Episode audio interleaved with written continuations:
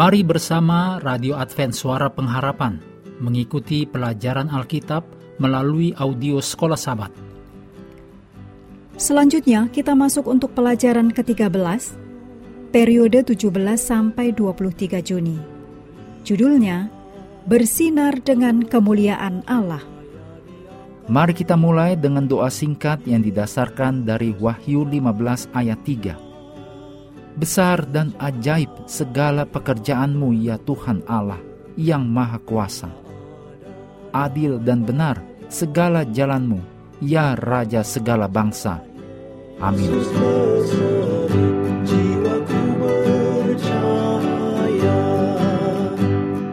Sahabat petang, Anda boleh membaca beberapa ayat berikut ini untuk menolong pelajaran sepanjang pekan.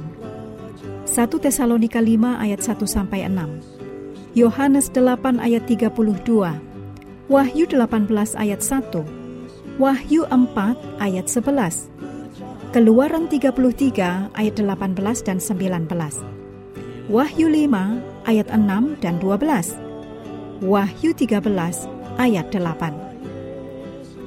Ayat hafalan dalam Wahyu delapan belas ayat satu. Kemudian daripada itu, aku melihat seorang malaikat lain turun dari sorga. Ia mempunyai kekuasaan besar, dan bumi menjadi terang oleh kemuliaannya. Cepat atau lambat, peristiwa akhir akan terungkap. Kapan tepatnya dan bagaimana tidak diberitahukan kepada kita. Tetapi kita sudah cukup diberitahu. Berbagai bentuk undang-undang yang memberlakukan pemeliharaan hari Minggu, yang berlawanan dengan menuruti perintah keempat, akan terjadi. Wahyu telah mengungkapkan kepada kita hal-hal penting yang dipertaruhkan. Para pemain penting yang terlibat dan secara luas telah memberitahu kita apa yang akan terjadi ketika yang berlawanan dengan penyembahan kepada Dia yang menjadikan langit dan bumi dan laut dan semua mata air, seperti yang dicatat dalam Wahyu empat belas ayat tujuh. Semua orang yang namanya tidak tertulis sejak dunia dijadikan di dalam kitab kehidupan dari anak domba yang telah disembelih, sebagaimana dituliskan dalam Wahyu tiga belas ayat delapan, akan menyembah binatang itu dan patungnya. Dengan kata lain, semua orang yang telah memilih untuk mengikuti Tuhan Yesus Kristus dan menuruti perintah-perintahnya, nama mereka tetap ada dalam kitab kehidupan. Betapa jauh lebih baik nama kita terdaftar dalam kitab Allah daripada dalam catatan manusia.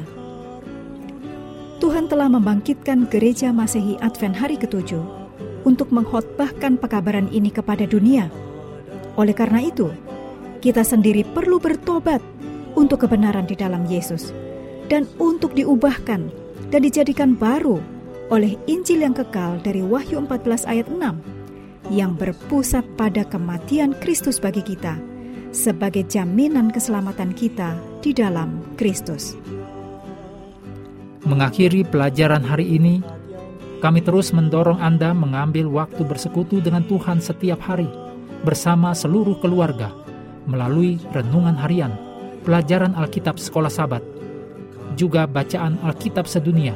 Percayalah kepada nabi-nabinya, yang untuk hari ini melanjutkan dari Mazmur pasal empat puluh dua. Tuhan memberkati kita semua.